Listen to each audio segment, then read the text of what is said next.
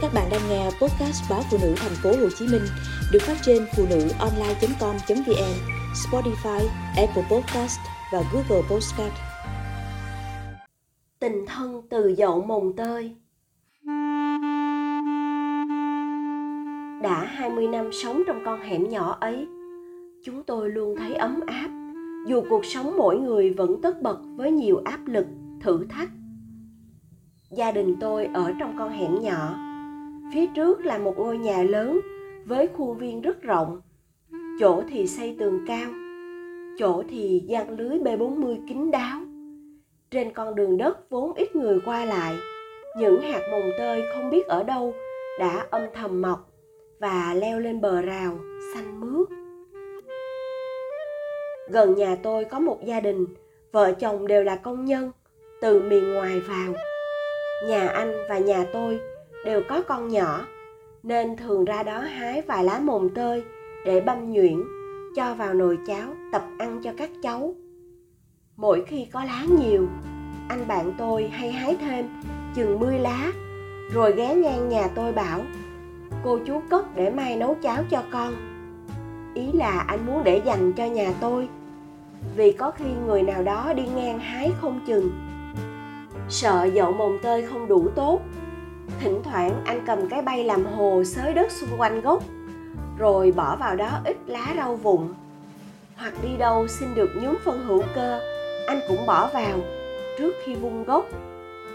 Khi dây mùng tơi bò ra ngoài rào, anh nhẹ nhàng uống lại vào lưới cho cây khỏe. Mùa nắng, lâu lâu anh mang xô nước ra tưới. Rồi đến lượt anh bạn hàng xóm ở giữa nhà chúng tôi có con nhỏ dậu mùng tơi tiếp tục trở thành rau xanh hàng ngày của con anh. Đến khi ba chúng tôi có đứa con thứ hai bằng tuổi nhau, thì vẫn dậu mồng tơi làm thức ăn cho tuổi nhỏ. Anh bạn công nhân rất tốt tính. Hàng xóm cần giúp việc gì, anh đều sẵn lòng. Nhà tôi bị dột, nhờ anh sửa hộ. Ống nước bị rỉ, tôi cũng kêu anh. Khi cái la phong sụp, anh hì hục làm chính. Còn tôi chỉ đứng chờ anh sai việc. Tôi kẹt việc đi làm về trễ. Alo một tiếng. Anh bảo, chú yên tâm, để tôi đón. Tôi chỉ biết cảm ơn bằng những món quà từ quê mang lên.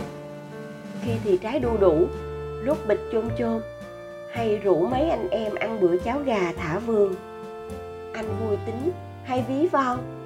Như nói về quả đu đủ ngon, anh bảo, đu đủ nhà chú chưa chín đã ngọt liệm chẳng bù cho đu đủ tôi mua ngoài chợ, lạc như bị ma ăn hết chất vậy.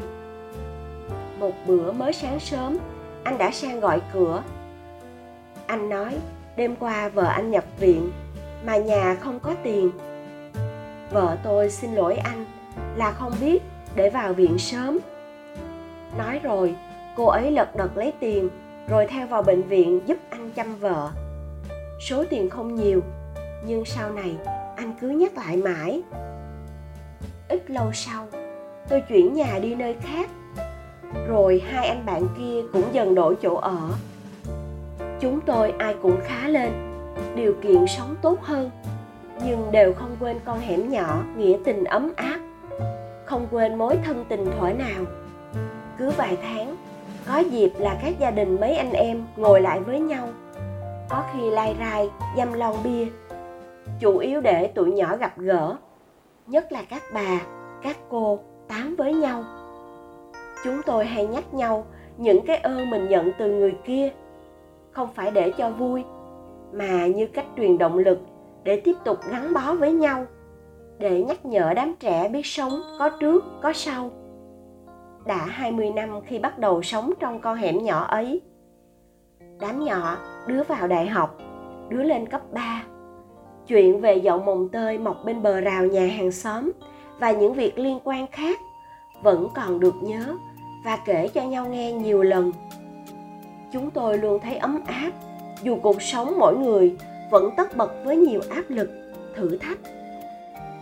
Lòng thương mến nhau, sự sẻ chia chân thành từ những điều giản dị, thực sự bền lâu trong đời này.